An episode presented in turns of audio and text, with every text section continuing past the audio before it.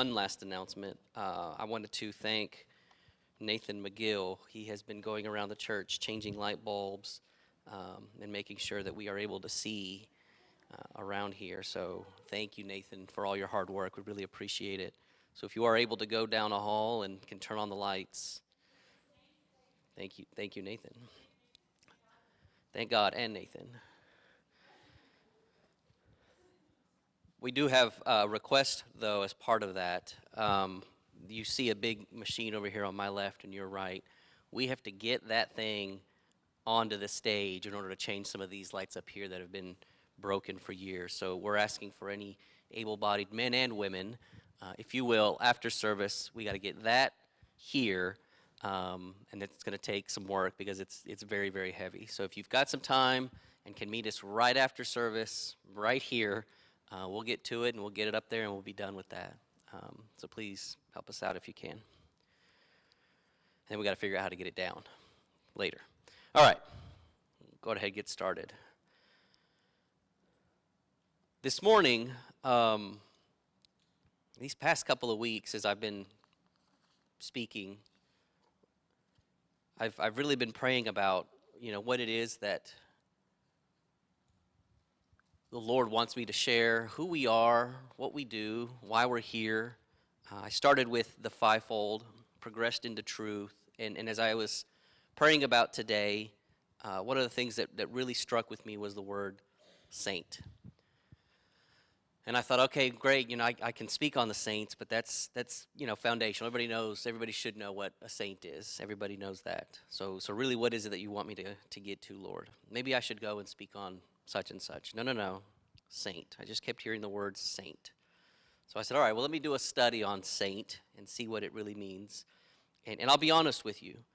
When this concept first came to our church, to me, it was one of the most confusing. I, I understood the fivefold, I understood seven spirits. I got it. There was a lot of scriptures involved in there, and not that there isn't on this one, but um, there was so many things that, that to me were um, life changing this one to me was hard to, to grasp that way. What, what does this really mean, and how does it impact me as an individual to be a saint? And, and so, uh, again, just being honest, for the longest time, I just didn't get it. I, I didn't understand what it meant. So, when you look at Scripture, um, it's not in, in the list here. I'm going to read because I just opened my Bible and happened to fall on here. Philippians 1 1 Paul and Timotheus, the servant of Jesus Christ, to all the saints in Christ Jesus, which are at Philippi with the bishops and the deacons. Philippians 1 1.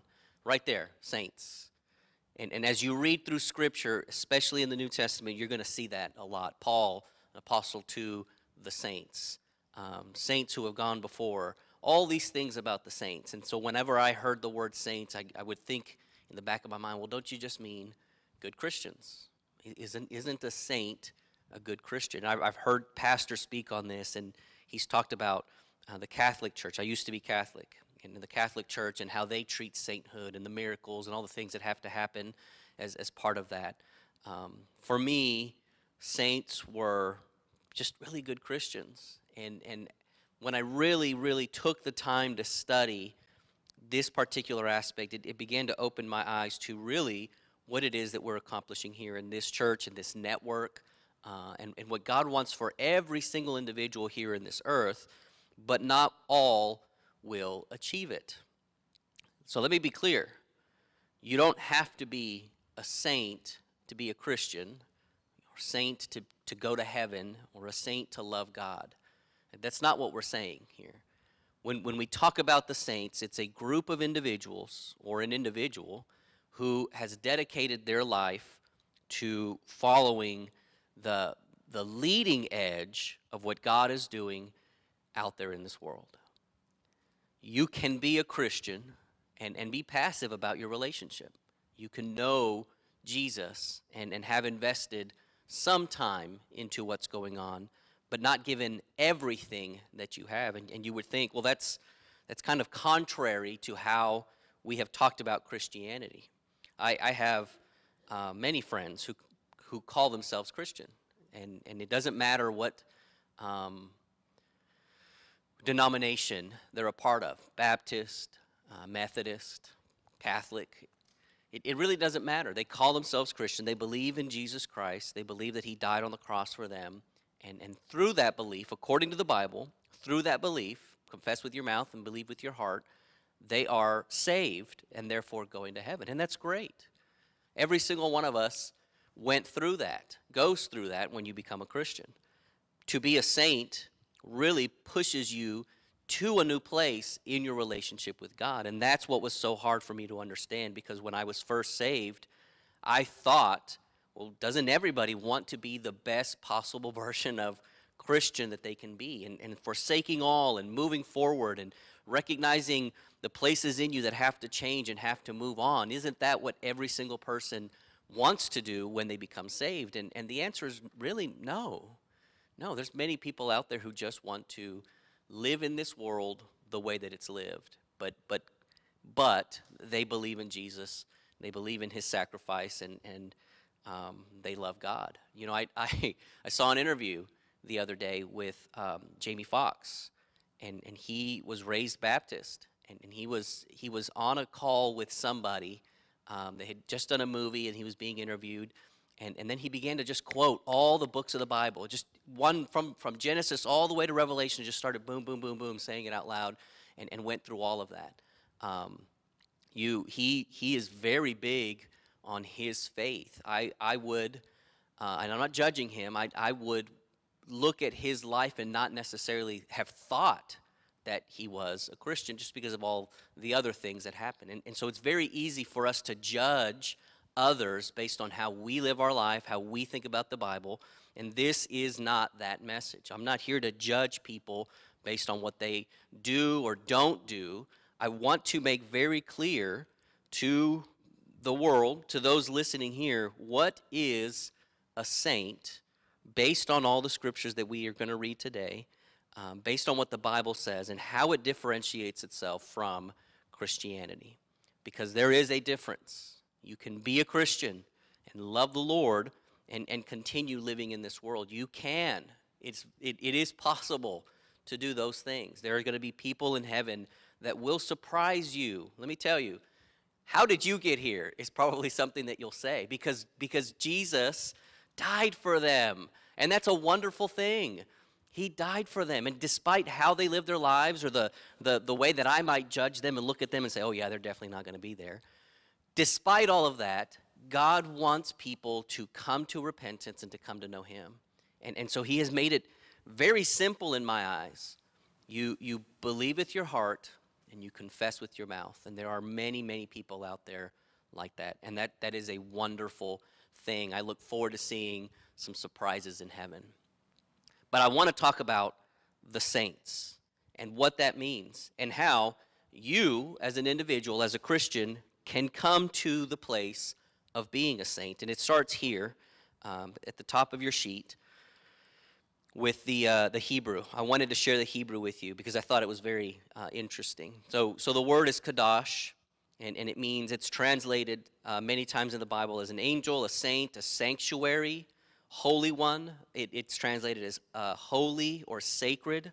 And, and the final one, my, one of my favorites, set apart. So to be a saint means to be set apart.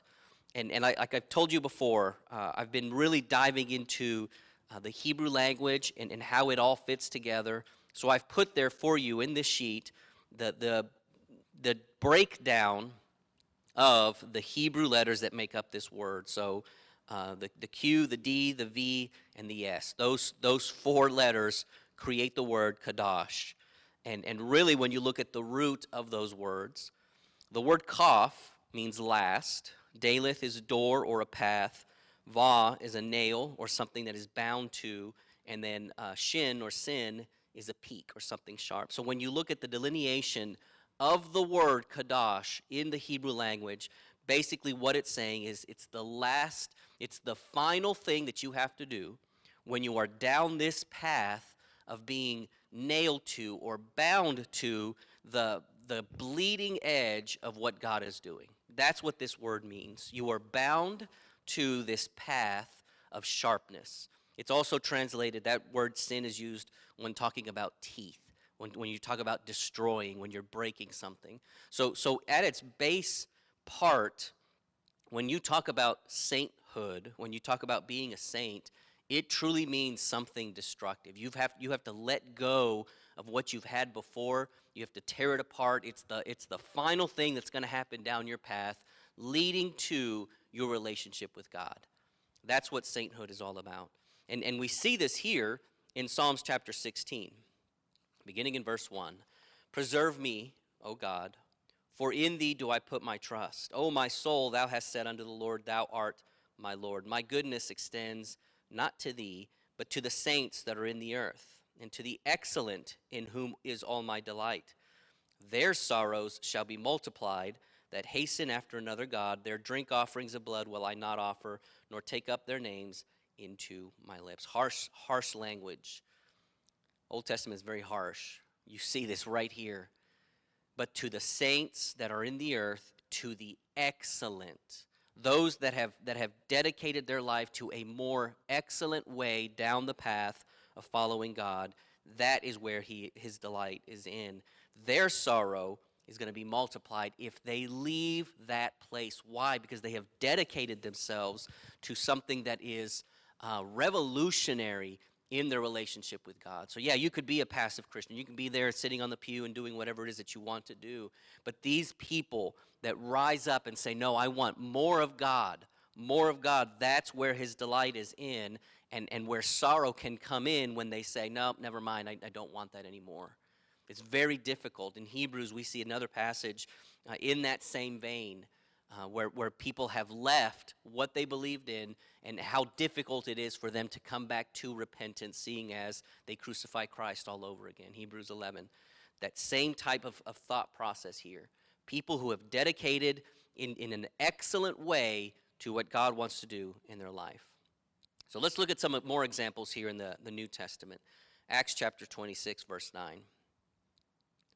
I verily thought with myself that I ought to do many things contrary to the name of Jesus of Nazareth. Um, let, let me pause for a second. Let me give you some context. Rather than just put in all the scriptures, I'm just going to tell you what happened.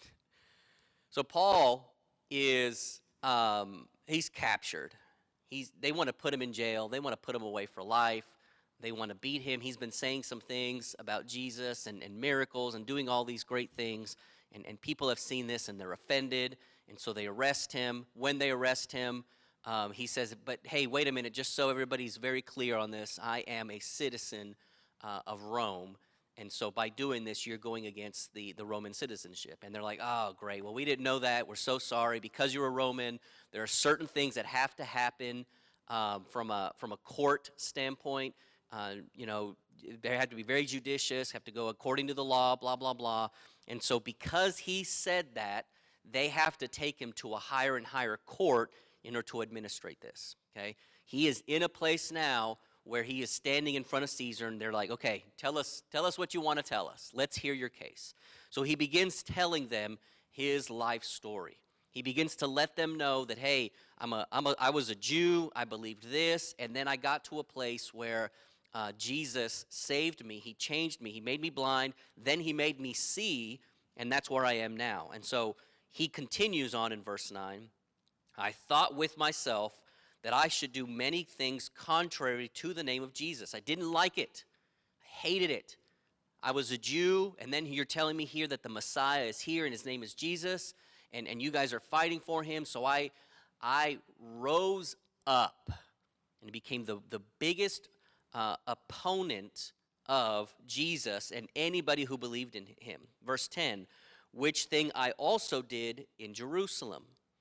And many of the saints did I shut up in prison, having received authority from the chief priests. And when they were put to death, I gave my voice against them. And I punished them oft in every synagogue, and compelled them to blaspheme. And being exceedingly mad against them, I persecuted them even unto strange cities. He's talking about the saints here. So let me, let me show you where the delineation comes. When you think about your relationship with God and, and the way that you express yourself out in the workplace, just thinking about today and in the natural, when you think about your relationship and how you express yourself, how flamboyant are you in your relationship? Many people tend to pull back. I, I tend to pull back and, and express my relationship at work because I want to try to keep it as professional as possible because there's laws against it. I've got to be very careful, especially as a manager. I don't start off my meetings with a with the word of prayer. I, I don't say God bless everybody. I don't do things like that. It's not because I'm afraid. It's not because I'm worried that I'm going to get arrested or anything. I don't want to offend these people. Uh, I have to work with them. I don't want to get called on through HR. All of that good stuff. Again, it's not about fear. It's about being professional, right? That does not prevent me, however, I've told you this before, you've heard me say things about this, does not prevent me from sharing my faith. When I'm on a in a one-on-one situation, I absolutely will share my faith. When people ask me, "Hey, I heard you're a pastor." Yep, absolutely, I'm a pastor. You want to hear more? Yeah, I would like to hear more. Great. Let me tell you, you have now invited me to tell you about Jesus. I'm going to tell you as much as I can about Jesus. So I'm not afraid to share my faith, but I am very tactful when it comes to the sharing of that faith. When you look at these people here, what they were doing back then, many people were coming to know Jesus through the disciples, through the apostles, right? So the apostles would go out, they would, they would preach, they would teach, they would do miracles, and many, many of the Jews began to turn and, and become Christians, Christ followers, based on their testimony. Many of them received it in their heart, and they were quiet about it. And they, they stood in the background. They said, Yep, I was a Jew, but now I'm a Christian. But I'm not necessarily going to go out and make it known. Then there was another type of person that says, This has saved me. This has changed me. This is bigger than anything that I've ever known before, and I've got to be a part of it. So I'm going to put myself out there and be a proselyte, an evangelist for Christianity. I'm going to let everybody know about Jesus. I am going to shout it from the rooftops that Jesus Christ is Lord. Those are the people. Those are the people that Paul was going after. The ones that were standing up and saying that Jesus is the risen Lord.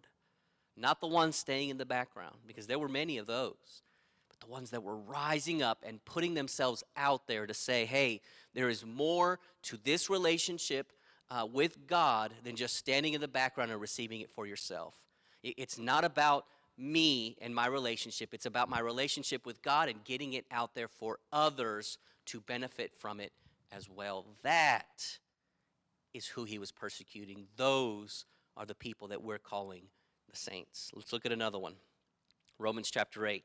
Verse 26 Likewise, the Spirit also helps our infirmities, for we know not what we should pray for as we ought. But the Spirit itself makes intercession for us with groanings which cannot be uttered. We, we read that as speaking in tongues, the Holy Spirit, the, that, that um, uh, burden that comes upon us as we pray. And he that searches the hearts, verse 27, he that searches the hearts knows what is the mind of the Spirit, because he makes intercession for the saints according to the will of God. Why do the saints need intercession? Don't all people need intercession? You could read this passage and say, oh, he, he's making intercession for, for the Christians. Well, well, but the Christians are saved. The Christians are the ones that, that have now received him and are going to heaven. What, what is this intercession that you are looking for? What, why are you doing that? Why are you making intercession for the saints? I contend to you that he's not making intercession for Christians He's making intercession for the saints, those who have set themselves apart, who are in the front lines, who have said, I'm going to put myself out there. And because I'm putting myself out there, what does that mean for me? A, temptation. You will be tempted harder than anybody else because why? You've got to be better than everybody else. And I'm not saying that saints are better than Christians. I'm just saying that you've got to put yourself out there and try to be better you're, you're, you're set yourself, you've set yourself apart, and there's intercession going on for you because of that. Because the enemy is going to target you first and foremost. Why worry about the person in the back who says, Yep, I'm a Christian, I believe in Jesus Christ, but I'm just going to sit here and I'm going to hold it to myself? Why worry about that person at all? What, what, what's the concern there, enemy? Well, I'm not worried about that guy. I'm worried about the one that's going out there and preaching the gospel, who's out there attempting to do miracles, who's calling on the name of Jesus, who's changing lives and impacting people. That's the guy that I'm going to go after. That's the woman that scares me. That's what the enemy says. And so Jesus, the Spirit, makes intercession for those people, knowing that temptation is coming after them first and foremost. And B, the idea that the world will hate you because of that, that the world will come after you. And, and they'll call you a, a, a, a right wing activist, and they'll say that, that you can't uh, talk to people like that anymore, that times have changed, that you've got to be more inclusive. Those are the people that are going to get attacked. And so the Spirit makes intercession for the saints that are putting themselves out there and saying, No, we're going to make a stand. That is wrong. It doesn't follow truth. I spoke about truth last week. It doesn't follow truth, so I'm going to stand up against it. Well, guess what? When you stand, you will be attacked. I'm not on Facebook. I don't want to be on Facebook. For those of you who are on Facebook, uh, my wife has told me stories about this and post something that people just don't like, they will jump on you quick all sorts of comments. My, my wife has made some very innocuous, just, you know, lightly, lightly controversial comments. And man, people come out of the work and say, I completely disagree. You are so wrong, blah, blah, blah. And they will attack. It's not just a, a friendly disagreement, it's not a conversation, it's an attack. Because you're not face to face, and so you're not really having to interface with somebody. You're just typing it and you're angry and ah, and you send it out there and maybe you repent afterwards. Maybe they don't. I don't know. But they're willing to just throw it out there. This, this place is, is horrible. That's what the Spirit's making intercession for. The saints, because they put themselves out there and you know you will be attacked. We see this more in, in third world countries. We're not really a third world, but you think about somewhere like China, where, where the oppression uh, is, is much more um, exposed, I guess right? Where, where you, ha- you cannot be a Christian. You have to be, you truly have to be underground to be a Christian. And, and the Christianity that they do allow is, is very, very um, segmented. It, it's very um, by the book and it's, it's um, sponsored by the government. You can say only these things. That's really what that is. But to be a true Christian, to be a saint in a place like that, means your life. You will die if you let people know that. That's what Romans 8 is all about. Look at 1 Corinthians 16. Now, concerning the collection for the saints, as I have given order to the churches of Galatia, even so do ye. Upon the first day of the week, let every one of you lay by him in store, as God has prospered him, that there be no gatherings when I come. And when I come, whomsoever you shall approve by your letters, them will I send to bring you liberality unto Jerusalem. And if it be meet that I go also, they shall go with me. What is this talking about? What is this talking about? Concerning the collection for the saints. They are taking up an offering. That's all it is. They're taking up an offering. For who? The saints. Well, who are the saints? These people, notice they didn't call them apostles, they called them saints, but these people were basically apostles. They were basically people who have who had risen up and said, I want to make sure that this gospel is preached. I, I have a, I, I function in the fivefold. I have a gift of healing or a gift of prophecy uh, or something like that. I'm going to go from place to place, from church to church, and I'm going to minister this. I'm not necessarily an evangelist, even though that, that was part of it. I'm not an evangelist. I'm a minister of the gospel to the churches that are around the world. And what, what Paul was saying here was look, now, concerning when these people come to you, you guys need to take up an offering and, and give them that money. Why? Because these people have sacrificed everything to give to the kingdom of God. They don't have a day job, they're not working and catching fish or, or sewing baskets or anything like that. This is their job. We, as a body need to take care of them. We need to make sure that they that we are that they are able to travel they need money for boats. They need money for lodging. If you can lodge them, even better. If you can feed them, even better. But they need money for this. So take up an offering, get a collection going, and start making an offering for the saints. That's what our Saints Network offering is really about. How do we get this money to be used to when we go out and minister to the various locations that we go to? That's what the collection is for. And that's what Paul was saying right here. These saints have set themselves apart from just the, the natural Christian, and they're moving forward into something new. And we, as a church body, you as a church body, need to take care of them.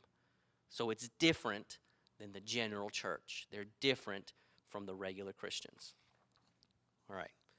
I have three pages, you have two. I try to shorten it for you. I apologize if the, the words are really tiny. I wanted to get it on on two pages.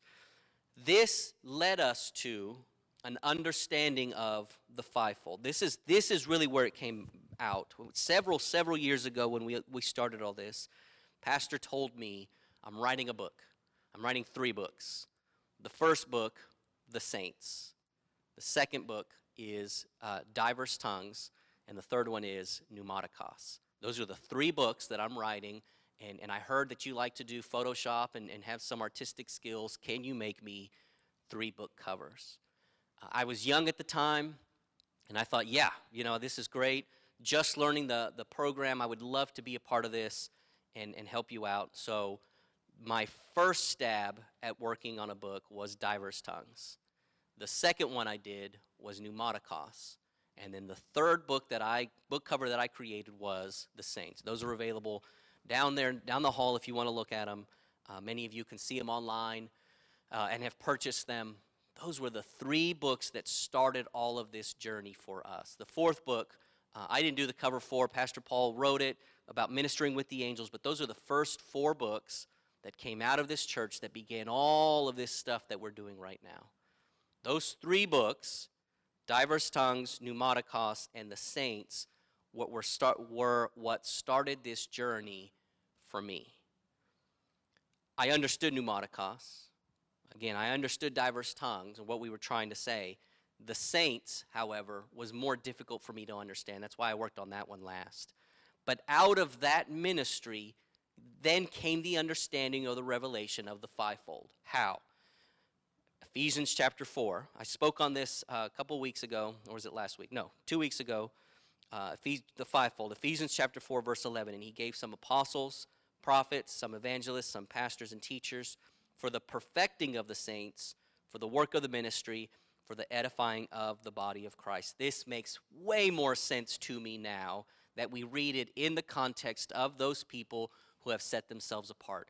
The saints are the ones who do the ministry. What ministry are they doing? They're, they're functioning in the fivefold at various churches around the world. They, it, the fivefold is used to perfect that individual and make them a better saint, if you will, and it, it edifies. As they're ministering to the church, it edifies the body of Christ. It lifts it up into a place, right? This is an aspirational scripture of how we should be thinking here on this earth. We need to be moving, functioning in the fivefold, in the fullness of the context of what God wants for every single one of us. That's the fivefold. Again, I spoke on it, on it two weeks ago. I feel it was pretty comprehensive, so if you need to go back to that, that's what led us to the fivefold from this concept of the saints. In that, we also saw this scripture. 1 Corinthians chapter 12 verse 27. Now you are the body of Christ and members in particular. Again, I read this one. And God hath set some in the church apostles, prophets, teachers, miracles, then gifts of healing, helps, governments, diversities of tongues, are all, are all apostles, are all prophets, are all teachers, are all workers of miracles, have all the gifts of healing, do all speak with tongues, do all interpret, but covet earnestly the best gifts, and yet I show unto you a more excellent way. Diverse tongues is where we what we saw here, what Pastor saw, and the revelation that, that God gave to him was around what is diverse tongues. And how is this different than the regular tongues that we speak, that we preach about in, in Pentecostal circles. Right? So we knew about tongues. This, this church has been dabbling in tongues for a very, very, very long time before all of this stuff. The, the ministry of speaking in tongues is a beautiful, wonderful thing. What, what we came to recognize, and Pastor preaches on this all the time, uh, is that many people start with a tongue and they will stay with that tongue for the remainder of their life. And, and for a very long time, when I first started out of this church, I recognized that as well, that you could, you could know who was praying based on the way the tongue was coming out. Not necessarily the way that their voice sounded, but the words that were coming out because they were saying the exact same words over and over and over and over and over again. That was their, that was their prayer language. They were praying in that, and that was great, beautiful, wonderful. That, that's how I got my start as well. I would pray in the Spirit, and when I prayed in the Spirit, it was basically the, the, pretty much the same thing over and over Those were my tongues. But then this concept of diverse tongues came out, and, and we got a new understanding of what diverse tongues really is. Let's look at 1 Corinthians 12, chapter 4. I'm sorry, verse 4. So this comes before the verse that I just read.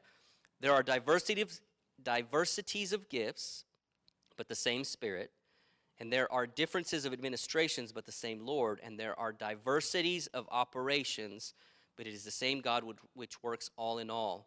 The manifestation of the Spirit is given to every man to profit withal, to profit everyone. For to one is given by the Spirit the word of wisdom, to another the word of knowledge by the same Spirit, to another faith by that same Spirit, to another gifts of healings, to another the working of miracles, to another prophecy, to another discerning of spirits, to another diverse kinds of tongues, to another the interpretation of tongues. But all these work that one and the self same Spirit, dividing to every man severally as he will. So, what I learned growing up in this church was that anybody can speak in tongues. If you so desired, you can speak in tongues. But we also saw this passage and we said, not everybody is going to be able to get the word of wisdom, get the word of knowledge, uh, have the faith, the gifts of healing, the working of miracles. Those, those are gifts that are given to individuals, and many times they only get one, sometimes they get two or three, sometimes there's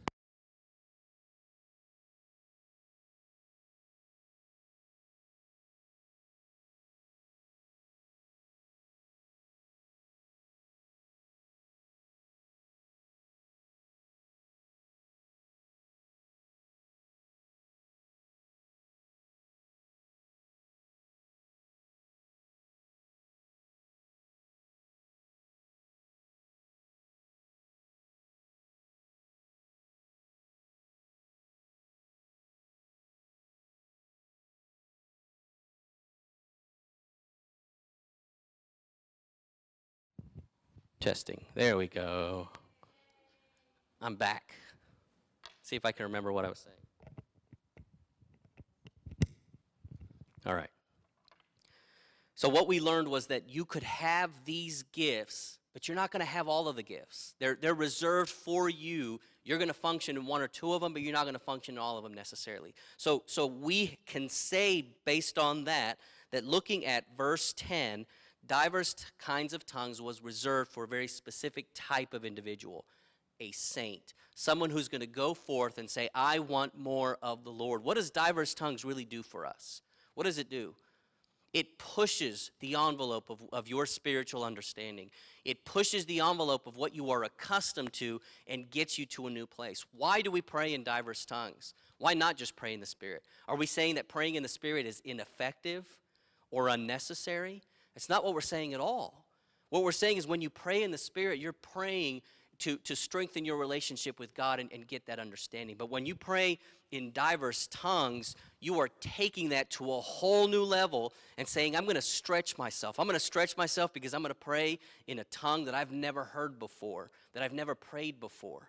I've got to reach in deep into the Spirit and pull something out that's new, that's revelation, I'm, I'm going to try something that I've never tried. It's going to make me uncomfortable because, because the way that my mouth works or is accustomed to based on the way I pray in the Spirit is not that I'm going to be praying in the Spirit in diverse tongues. And, and I'm going to sound, this is how I feel, I'm going to sound foolish when I do it because it's going to feel like it's coming out of my natural mind. That's how I felt when I first started praying in tongues, just regular tongues. I thought, man, this is me. This is me just kind of making bubbly noises, blah, blah, blah, blah, blah, blah, blah, right? That's, that's how we pray in the Spirit. It's just me doing that. That's weird. I don't know about this. And, and I had to build my relationship and understand that, that, yes, it's my mouth that's moving. I'm the one forcing the thing to come out.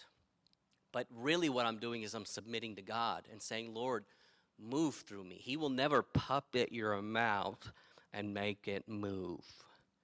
He wants you to do it. Okay, Siri. Siri don't know. God's not going to move your mouth. You have to move your mouth. You have to submit to God and let it come out. Imagine doing that every single time and the, uh, the, the discomfort that comes from it. I'm going to learn a language called praying in the Spirit, and then I'm going to do it again, and then I'm going to do it again, and then I'm going to do it again. That's diverse tongues. And, and the discomfort that you put in yourself makes you comfortable with the discomfort. Isn't that weird? You get comfortable being uncomfortable. And when you are uncomfortable is when God can stretch you and move you to new places. And when you are comfortable with that discomfort, man, then you're moving into something you new and you don't even know about it. You're not even worried about it. You're just doing it. That's exactly where God wants you to be. When I say go, you go. That's exactly where what God wants you to be. That's what the army does whenever they train soldiers. They break them. What you used to think before, you're not going to think that way. When I say get up and jump over that thing, you're going to get up and jump over that thing. Remember the story of the centurion? Again, it's not in here. I just thought of it. Remember that story of the centurion? Hey, Jesus, come. My, my servant, man, he needs healing. All right, yeah, let me, let me go to your house. Let me touch the guy. Let me, let me pray over him. Let me bless him. We're going to make this right. Sir, no, no, th- Jesus, hey, thank you. I really appreciate that. But you just say the words, your servant is healed, and, and he'll be fine. Why? Because I understand authority. I understand that when I tell a man go, he goes, and when I say, hey, you come here, he comes here. I understand that concept. So, Jesus, I understand that you have authority. So you say to my servant, be healed right now, and he's going to be healed. And Jesus said, wow, that's what I call faith. That's what I've been looking for.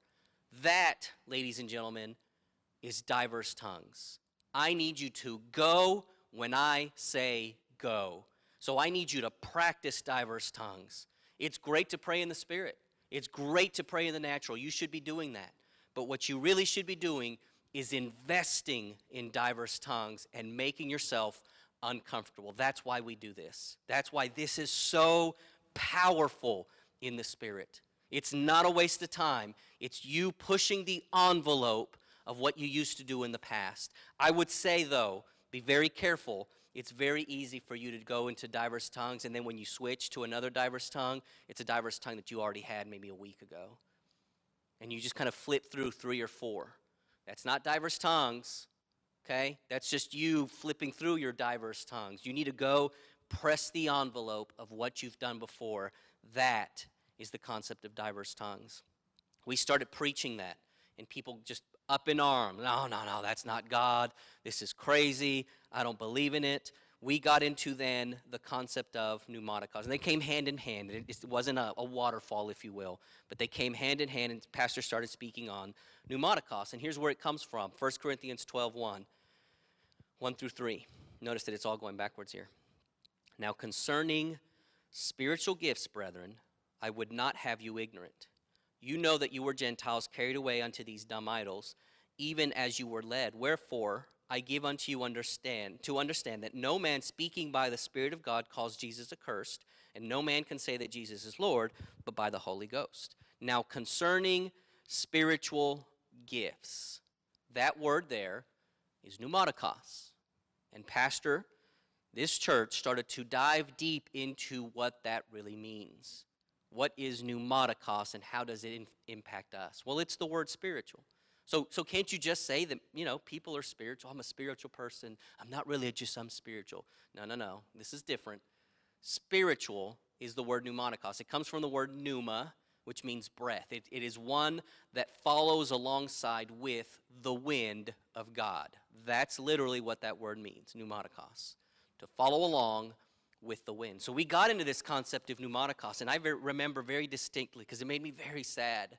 As we were doing this, these things, fivefold, diverse tongues, pneumatikos, as we were doing them, um, I was asked to, to speak at a church for, uh, I'm sorry, the school for one of our youth group members. So they, had, they went to a Christian school. They said, hey, would you be willing to speak at, at our school in chapel? I said, absolutely.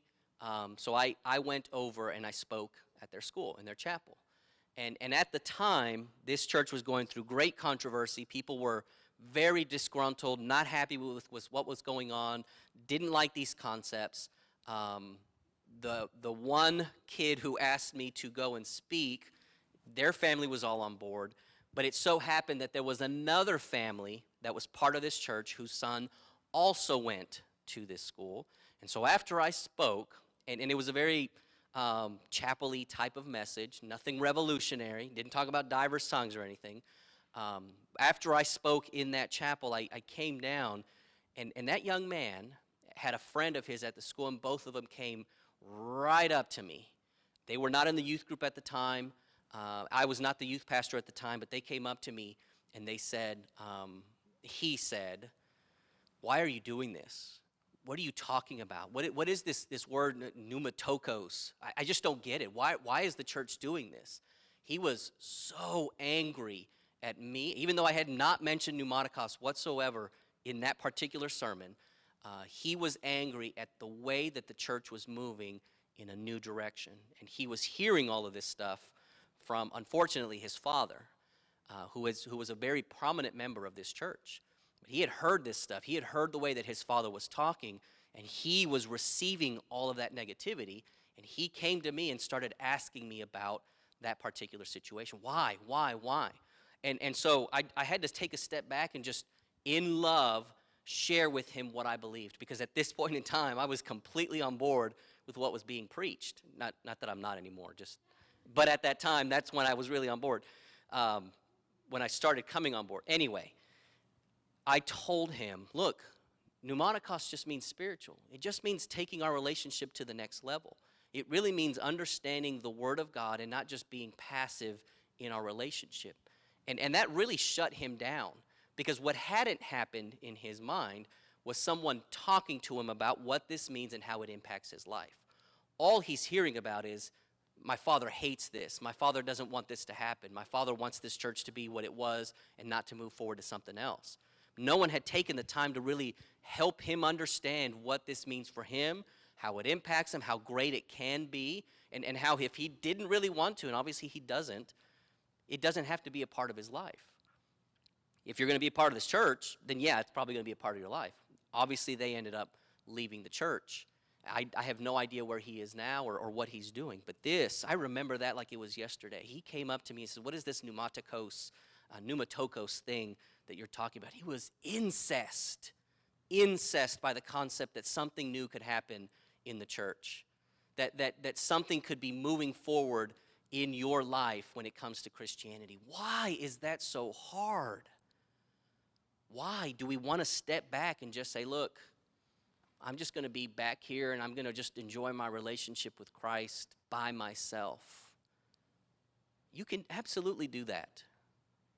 But, but why is this so hard to understand? Then we really got to understanding this particular thing right here. And this is where I'm going to close. I've got two scriptures and we're going to close after this.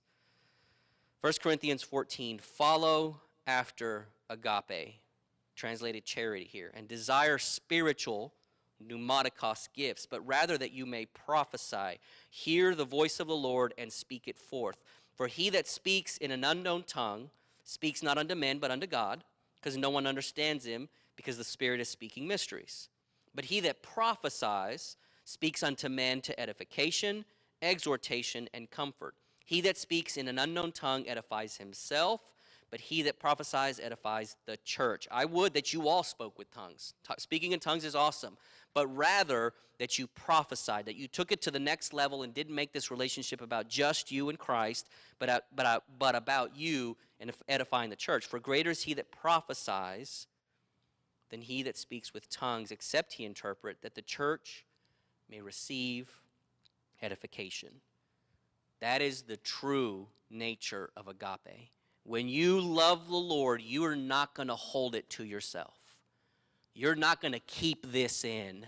You're not going to say, Oh, I love God, and I'm just going to go pray in this corner over here. I'm going to pray for you. Hey, this, this one's for you, but, but it's over here. And it's by myself. And I'm not necessarily going to let you know that I'm doing this. I'm going to I'm going to pray in my closet like the Bible says, right? Pray in your closet and just don't let anybody know. That's not what it's saying. but that's how we think about it. I'm going to pray in my closet, not let anybody know. I'm going to I'm going to pray in there and I'm going to go go to town going after the Lord, but I'm not going to let anybody know about it. Not, not because I, I'm trying to be humble, but because I'm trying to keep this to myself. My relationship with God is my relationship with God. What, what the true purpose of agape, of love, of charity, that's this right here 1 Corinthians chapter 8. We're going to read the whole chapter. It's not very long.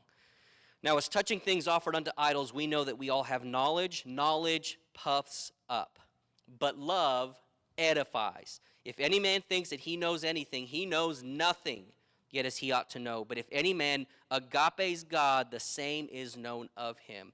As concerning things, therefore, the eating of those things that are offered in sacrifice unto idols, we know that an idol is nothing in the world. There is no other God but one. For though there be that are called gods, demons, whatever, idols, whether in heaven or in earth, as there be gods many and lords many, but to us there is one God, the Father of whom are all things, and we in him, and one Lord, Jesus Christ, by whom are all things, and we by him. I love that he did that. He was like, look, let me just reiterate here Jesus Christ is Lord, Jesus Christ is Lord, Jesus Christ is Lord. Howbeit, there is not in every man that knowledge. For some, with conscience of the idol, unto this hour eat it as a thing offered unto an idol. And their conscience being weak is defiled. There's, there's a thing, meat specifically here in this situation, that has been offered to an idol. It's been sacrificed. That cow was sacrificed to an idol. And, and instead of burning the meat, they said, you know, let's, let's just portion it aside. The cow was given up unto Satan, but there's some meat here. Hey, would you like to eat this meat? People are saying, no, that meat was sacrificed to Satan. Why would I nourish my body with Satan meat? Doesn't make sense. I don't want Satan meat. I want holy meat. So they're saying that that offends me. That defiles me to eat or think about eating that type of meat. Verse 8, but meat commendeth us not to God, for neither if we eat are we the better, neither if we eat not are we the worse. But take heed lest by any means this liberty of yours becomes a stumbling block to them that are weak. For if any man sees thee, which has knowledge, sit at meat at the idol's temple, shall not the conscience of him which is weak be emboldened to eat those things which are offered to idols? And through thy knowledge shall the weak brother perish for whom Christ died. But when you sin so against the brethren and wound their weak conscience, you sin against Christ. Wherefore, if meat makes my brother to offend, I will eat no flesh while the world stands, lest I make my brother to offend. This is what agape is all about. What is it about? It's not about you. It doesn't matter if you get offended by someone eating meat, or it doesn't matter if you offend someone by eating meat. What matters is how you think about your brother or sister in Christ when you do one or the other. So, yes, you can eat meat sacrificed to idols, it's not going to send you to hell. You can think that eating meat sacrificed to idols is going to send you to hell. You're welcome to live that way. But at the end of the day, what agape is truly about is recognizing who you are, who they are, and saying, I'm going to think about not myself, but my brother or sister. That's agape. That's understanding the purpose of God and understanding that God wants you to, to, to take you to a higher place than you've ever been before. That's truly what the, being a saint is all about. It's definitely 100% not about you. It's about what you are willing to do to make sure that the kingdom is, of God is edified, amplified, taken to that next level. What is your involvement in this? What do you consider yourself? I'll, I'll, again, I, I said it at the beginning, I'll be very clear. You do not have to be a saint to go to heaven we will see many people in heaven, thank the Lord, that, that we probably thought, man, I didn't, I didn't know you were going to make it because I live my life different than you live your life. And, and I judge you. I'll admit that very freely. I judge people. I'm like, yeah, nah, not going to make it. Not up to me. It's up to God, and I will be happy for that surprise. I'm not saying anybody specifically, I'm just saying in general. But as a saint, as a saint, you say, I'm going to take it to the next level. I'm not going to take you to the next level. I'm going to go to the next level. I wish that you would follow alongside me, but it's not my job to tell you what to do. It's my job to be an example of what you can be in, in love and in purpose and, and in understanding what God wants to accomplish. There are gifts and talents inside every single one of you that God wants to use. He wants you to go to the next level. But that is between you and the Lord. I, I will pray and intercede that every single one of you do that. Until that time, I am going to do that. I will step forward and I will do what God has called me to do. That's what being a saint is all about. That's what, what you all have committed to. I will take this to the next level. So, Father, we just thank you. We thank you that you have called us, that you have chosen us, that you have predestined us, that you have put us in a position where we can be your people, called, chosen, taken to the next level. We thank you for the revelation that you have brought to our leader, to our pastor. We bless him now. But Father, as we, as individuals, continue on in this work that you have started in this church, I pray that you bless us, strengthen us, take us to that next level. Help us to understand what our commitment is and what it means for us in our daily lives. Lord, not just when we come on Sunday, not when we come and intercede right before service, not when we just set aside some time in the closet. Every single day, out there in front of the world, Lord, let us be the saints that you have called us to be. Let us rise up to that occasion and, and, and submit ourselves to you. Father, we love you. We ask these things in Jesus' name. Amen. Amen. Thank you all very much for being here this morning. Have a great Labor Day. Many, many of you have the day off tomorrow. Uh, enjoy it. Have a great time. God bless you. And if you are able to help, uh, we'll be right up here to get this thing up on the stage. God bless you. Have a great day.